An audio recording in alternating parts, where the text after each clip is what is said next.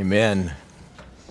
Turn with me, if you will, to the, the listening sheet. You'll see our scripture for the day at the top of, of the sheet there John chapter 2, 9 through 11. Now let's stand and we'll read that together.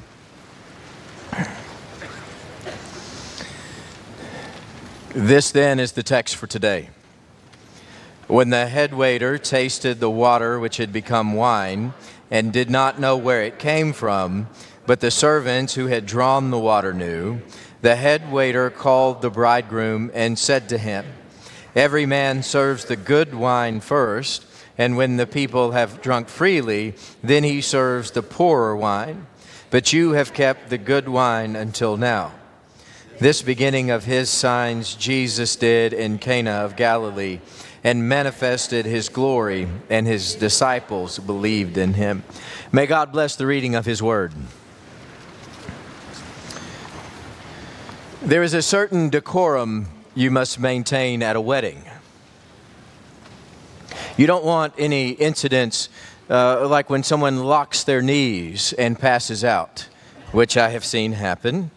Uh, you, you don't want to have any incidents like when a pregnant bridesmaid goes and throws up in the bushes. Uh, those are against decorum, but again, I've witnessed. When we go to a wedding, everyone is expected to be on their best behavior, clean shaven right for the moment. And when it comes to the wedding day, all eyes are on the bride we, uh, the rest of us, we, we rise when she comes in. And we know what to do, even if, even if the preacher doesn't, doesn't tell you to rise, you know to stand. That's decorum. And the same, when she leaves, we all know to applaud as her and her husband walk out. It's all very set in stone. There's a proper decorum that you follow. The same was true of weddings in Jesus' day there was a particular decorum that we must follow. Some of it's the same as today, but, but much of it was different. And in this text, in John chapter 2, uh, we need to imagine a wedding that's something like this a, a small town type wedding. Cana was a, a, smaller place. A small town type wedding where they, they probably invited all in the community to come and be a part of this wedding. Everyone was invited. Jesus and his disciples, they, they were invited. Everyone was coming in to this wedding. And the party could last for days. It was, it was a common custom then that you could have a wedding that lasted an entire week. In fact, a, a, large wedding in a small town like Cana of Galilee, Galilee could be the most festive time of year for that community. This is where we run into one of the issues this morning. So, one of the issues is, is, sometimes, not always, but sometimes in, in weeks like this, in the most celebratory weeks of the year in a small community like this, people pitched in. And, and one, of the, one of the Hebrew customs was sometimes the guest were the ones that provided the wine for the festivities. And Jesus was capable. If anybody was capable, it was Jesus. And here he is in today's text as the wedding runs out of wine, Jesus is standing there. And over near Jesus are six stone water pots.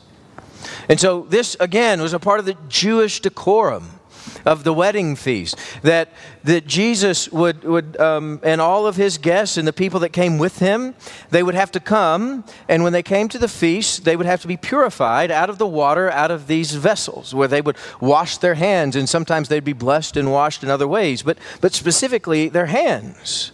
And so they were going to have these washings throughout the feast. They were there to purify the guests for the meal and the ceremony purity in these moments came through the water that was in those jars.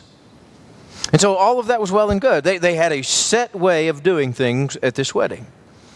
And Jesus disregarded their decorum. Now, you know, the, the first way Jesus disregards their decorum is, is spelled out by the head waiter there. The, that he, he served incredible wine when he did. The head, head waiter was flabbergasted when they waited until this point in the wedding, when it's well along in the wedding, before they served this masterpiece. They saved the best until now. Jesus was of a quality that was unparalleled. But there's a greater breach of decorum than that. The greater breach was in those purification vessels. There, there were six of them set aside for the purpose of cleansing people, preparing their hands and feet for the feast that would be set before them. This held a special place in Jewish life. In, in fact, it was such a special place that, that later Jesus is accused uh, of turning his nose up of this, of breaking these kinds of customs. And, and here is Jesus embracing these six stone jars. And he tells the waiters to fill them up to the brim so that they're overflowing, where the water is breaching the mouth and spilling over. And those vessels, ready made for purification, were sacrilegiously filled with a superior wine unlike any that wedding party had ever tasted. Jesus disregarded their purity decorum. Now, like weddings, our places of worship have their own decorum too. Uh, we, we, know good and well there, there's not tickets and there's not assigned seats, but there are assigned seats, aren't there? This morning, Aaron knocked some of us out of our assigned seats, didn't he? We have our places we like to be. And the same thing when, when Aaron says, You better sing out, you better rejoice then we rejoice, right? We, we stand up and we listen to that call. There's decorum in our places of worship. And there was a decorum in the temple in Jerusalem too. When they approached worship, there was a specific decorum that you went about in that temple. Now, unfortunately, the decorum that was in place in Jesus' day was a decorum in the temple that broke God's heart. See, now in John 2, as we move from the wedding into the temple, we're just a few days away from Passover. It's this enormous Jewish festival when families from all over the country descend on Jerusalem. And it was a good time for families. Families are coming together. Thousands, if not probably hundreds of thousands of people, were coming into Jerusalem for this festival. In fact, people came in such numbers that Herod actually had to build a huge courtyard to help house all the pilgrims that were coming in. And so, as you move forward in the temple complex, you walk into a massive expanse of festivity.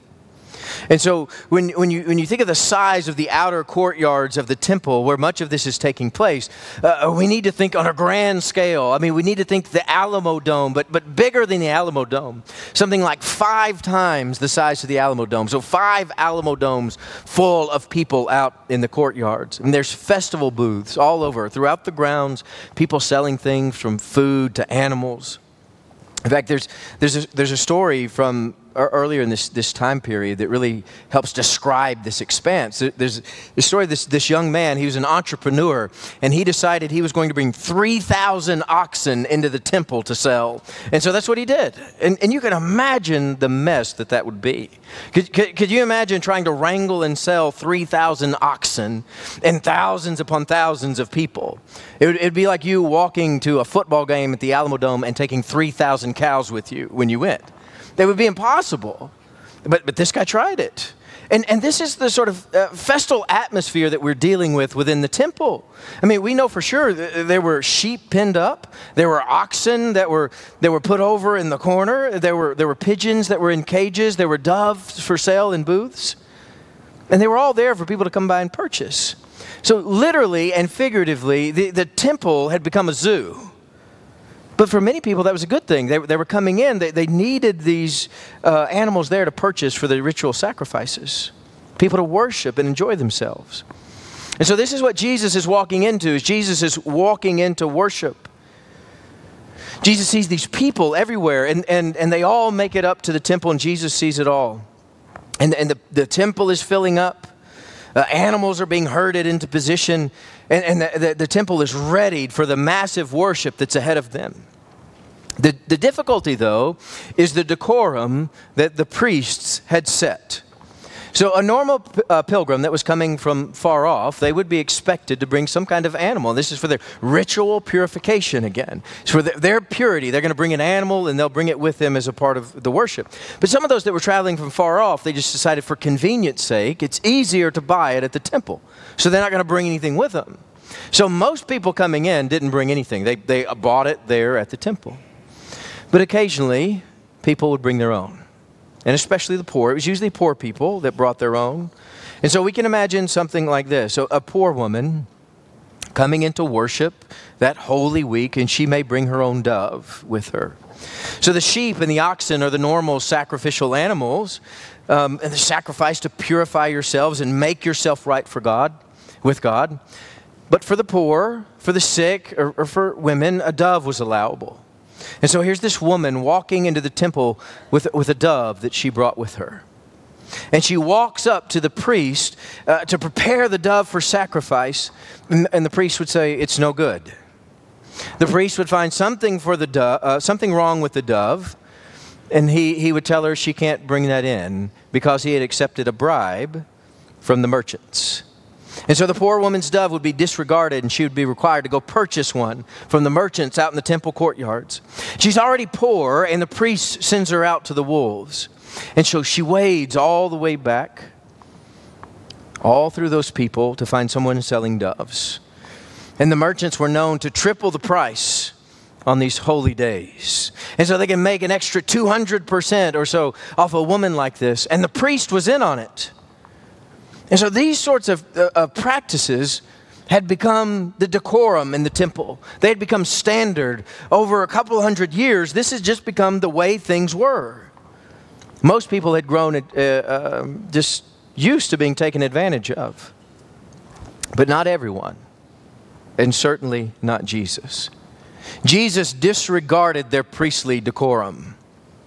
You know, we know this story well about Jesus, where he goes in and, and overturns the money changers' uh, uh, tables. But it's not the only story of, of revolt in the ancient temple. In fact, there's others that disregarded the decorum as well. There's this one story. This is long before Jesus' time, but there, there's this, this Jewish man who's just fed up with this. And in fact, he gathers a, a, lot of his friends together and gets more people to come in. And this is what they decide to do. He hands them all lemons and so this, this Jewish man and all of his friends get lemons. And when the priest is about to make the, the sacrifices for the ritual purity of everyone, they just started throwing lemons at him. Um, and, and it didn't work, right? The guy just went on about his business, and they all kept doing the things that they were doing. There's another man, too. The story's about the same time as Jesus' day. He got really upset about stories like, like this woman with the dove. He decided he's going to block the temple. So he went and sat in the temple entrance, but everybody just walked around him. And so when that didn't work, he went and bought a bunch of doves himself and he started to hand them out for free to people. I mean, this is, this is what they were doing. They, they were trying anything to, to help and take care of the temple. This whole process had become a mockery of what God intended. This was not worship. This was not for God. This became for the people. This became about something else other than true worship of our Lord, of our God. This is not what God intended. Now, there were a faithful few that could see the hypocrisy. And here comes Jesus, right into the middle of this mess, right into the middle of this zoo, and he's going to do something about it. Jesus was disgusted by what they had turned the temple into. He was disgusted by what they had turned worship into. In fact, he could have, couldn't have cared less about the decorum that the priests had set up. And he went to the temple and he did what he needed to do. Jesus walked in and started driving that decorum right out of the temple. That kind of attitude had no place in God's house. So you, could, you can see with both of these stories, starting with the wedding and then the moving into the temple, Jesus had had it with that ancient decorum. And that begs the question whose de- decorum was Jesus disregarding? Because it wasn't God's. It wasn't God who had set these ways. It wasn't God who made these things happen. See, God has set a way on this earth for good, and these were beyond that. See, good was found in the person of Jesus Christ, the only one who is good, the only one who is honest and beautiful and precious and genuine and proper is our Lord and Savior Jesus Christ and no one else. And so when he walks into this business, you see purity begin to happen through the hands of Jesus Christ, not through any animal sacrifice, not through any basin of water, but by the hand of Jesus Christ, purity begins to take hold in that ancient way. See, when Jesus commandeered those stone water pots, and when he drove those money changers out of the temple, Jesus was disregarding the ways of man, the decorum that man had set up. And he did it. He disregarded all of it to prove once and for all the ways of God will always exceed the ways of man. See, when we get a hold of the things that God has given us, we, we try to mold them into our own ways. We try to take them and go the directions that we want to go. We sort of take God's suggestions and then we say, well, I'm going to go this way. And Jesus is reminding us there is no way other than the way of our God. See, if we think for an instant that the imagination of our evil hearts prescribes something greater, we are sorely mistaken. But we end up there. We end up there often after we read the scripture, we hear from God and we take it as an opinion rather than truth. When Jesus is speaking into this wedding and speaking into the temple, he's saying, This is the truth of God, and this is what we stand on. You see, in, in both of these stories, it's the people in the background that come quickly into view. It's all those unnamed people that matter most in these stories. That's where we'll find ourselves in this text. See, often uh, people read these and, and, and try to, to, to, find themselves right where Jesus is. But I think this morning we, we need to find ourselves in the background. And this is what I mean. You think back to that wedding, there were, there were lines of people, lines of wedding guests coming to those stone water vessels to be made pure by their waters. They were attempting to cleanse their souls and cleanse their hands with some blessed water. And that's when Jesus Christ stepped in and said, There's a better way than this. If you want to cleanse your soul and be made pure, if you want to be made right with our God, it is only found in the blood of Jesus Christ, not in the tap water of an ancient wedding. In fact, we, we know later when we get to, towards the crucifixion, when we get to the Last Supper, how does Jesus describe the, the wine and that meal? He, he prescribes for us a simple supper of the bread and the wine. He says, This, this, is, this is my blood, which is given up for you. It's, it's only when we come to Christ that we are made pure and righteous before God, not at some basin of water at an ancient wedding. And the same thing is true at this Passover celebration lines of people, hundreds of thousands of people lined up to bring their sacrificial offerings into the temple to be made right with God. They're lined up with these animals that they had paid triple the price for when the Lamb of God was standing right in front of them. Right? Jesus Christ, the Son that would be the sacrifice for them, was there and for them and fighting for them, ready to make them pure and holy. See, Jesus gave the definitive word on temple sacrifice. And it's not just when, when he said he'd rebuild the temple in three days. You know, at the end of our text, the end of John 2 this week, he, he says, I'm going to I'm to rebuild the temple in three days. And, and he was speaking to this, but when he makes the real definitive move at the crucifixion, it's at his death. When at the death, Matthew tells us the temple veil was torn from the top down to the bottom. And when it ripped, when the temple veil ripped from the top to the bottom, it was opening salvation to all through the blood of Jesus Christ. Those people that had lined up for days to bring a sacrifice into the temple needed no more to do that because the Son of God had come, because Jesus Christ was, was the sacrifice that they needed. Jesus brought this heavenly decorum down to earth. And when Jesus brought the heavenly decorum down to earth, we are purified and made right with God when we repent and believe the gospel. It is that simple. See, we gotta, we try to go all of these other different directions. We take God's word as opinion, we take God's word as suggestion when he says, "No, I have a way for you." And the way begins in repentance and believing in the gospel, and that's what sets your heart right with me. Where you find purification isn't in a ritual, but it's when you repent and believe. See, often we, we want to go back to our old ways. When God said, I've made you new, you are a new creature in Christ. But we, we want to go back to our old ways. And, and Jesus is calling out to us, saying, you, you, don't, you don't have to do it that way anymore. You don't have to go back to your old ways anymore. The, the old things have passed away, and you have been made new. You see, when we get a hold of things, and, and we get a hold of a wedding or, or the way things are going in a temple, or really even we just get a hold of our own schedule, we make life harder. We make it more difficult. Jesus saying, You don't have to do it that way anymore. You no longer have to wade through those Jewish purification rituals because you have Jesus. You no longer have to adhere to the demands of the decorum of this world because you have Jesus.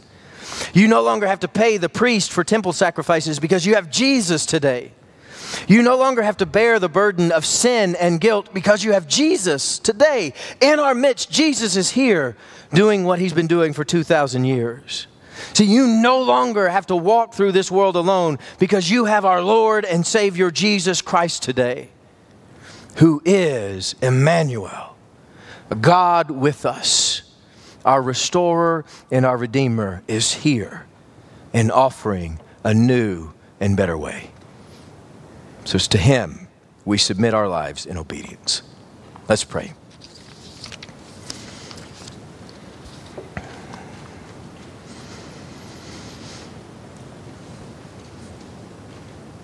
Lord, we are grateful to be before you this morning. Grateful because we don't deserve to be here. But Lord, by your grace and your patience, you have let us be. And so, Lord, we come to you this morning asking you to, to shape our hearts and help us to know your holiness. And Lord, that we fall in step with your ways and not our own. Lord, with the ways of glory and not of this earth. That we would chase after eternal things, not temporal things. Lord, that we would cling to you and no one else. It's in the name of Jesus Christ we pray. Amen.